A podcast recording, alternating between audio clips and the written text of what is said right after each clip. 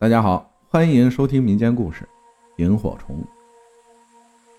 传说萤火虫就住在龙的鳞片里。傍晚的时候，龙要到河里喝水，萤火虫们会在这段时间离开鳞片，在河边等着，和同伴们追逐玩耍。但当龙喝完水要飞回天空的时候，萤火虫们一定要回到龙的鳞片中，万一赶不上，被留在河边。光亮会渐渐暗淡，不久便会死去。孩子们之所以热切地在河边追逐萤火虫的踪迹，为的就是要能捕捉传说中的龙一跃飞升的片刻，以亲眼看到汇聚闪闪荧光、翻腾出水面，在腾云驾雾而去的龙的身影。传说终归是传说，事实上。萤火虫在卵孵化的前三天就能够发光，作用是警戒同伴和吓阻敌人。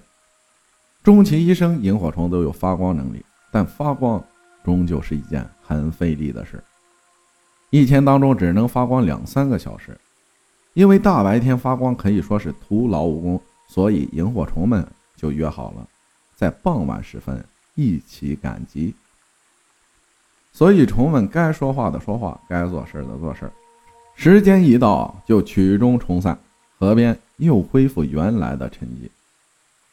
萤火虫的种类很多，每一种发光的频率和方式都不相同，但有些种类竟已演化成了学会整套别种萤火虫发光信号的编码表，随时可以发出其他种类雌虫的光讯号，以捕食闻讯赶来的雄虫，可以说是。昆虫界的诈骗分子了。人类似乎也感受到了萤火虫的狡猾。小泉八云的小说中提到，落单的旅人绝对不能被迷惑而跟着萤火虫走，因为萤火虫被认为是人的灵魂幻化而来的。据说，发生在十二世纪的原平和战太过惨烈，无法计数的原始级平家士兵在战役中阵亡了。他们的灵魂就变成了体型较大的原始鹰，以及体型较小的平家鹰。就算过了数百年，这些灵魂还是忘不了当年四月二十日的战役。所以，每年这一天，萤火虫们一定要回宇治川上再打仗。这一天，就连被人类捕捉关在笼子里的萤火虫也得放走，让他们回到宇治川才行。在日本怪谈中，不止亡灵会变成萤火虫，生灵也会变成萤火虫。在古老的传说中，另一个故事里提到一个年轻人，在参加完朋友的婚礼后，回家路上想念起他的未婚妻，所以不由自主地绕了远路，走了一条会经过未婚妻家的路。当他回过神时，已经来到了未婚妻家门口。当时是个下雪的夜晚，在片片雪花中，年轻人心里想：不知道他睡着没有？如果没有，哪怕只是看一眼他屋里透出的灯光都好。便转头往未婚妻家宅望了一眼。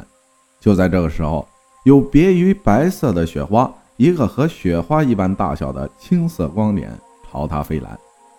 飞近仔细一看，是只小小的萤火虫。正在他眼前笨拙地来回飞舞，一开始他看得入迷，但随即想到现在是腊月啊，哪儿来的萤火虫呢？心里一惊慌，就伸手挥舞要驱赶那只萤火虫。萤火虫被突如其来的攻击吓得仓皇飞离，在未婚妻家宅的门口就消失了。年轻人回到家后，对此事耿耿于怀，担心这不寻常的现象。是否有什么事情要发生了？于是第二天一早就到未婚妻家中关切家中平安。佣人请年轻人在堂屋里等候主人。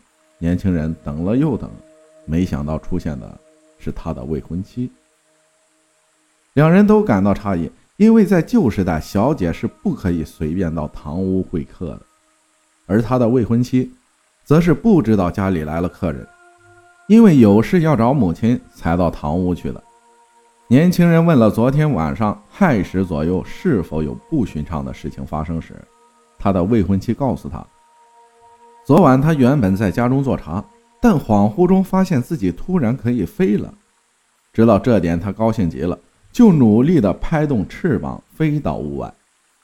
没想到一到屋外，迎面就见到自己的未婚夫，正很高兴的要告诉未婚夫自己学会飞了的时候。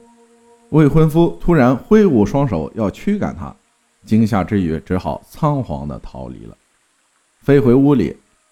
年轻人听到这里，心里不觉暗暗吃惊，但又担心自己所见会造成婚事的阻碍，就决定把这件事当做要带进坟墓的秘密，再也没有跟任何人提起。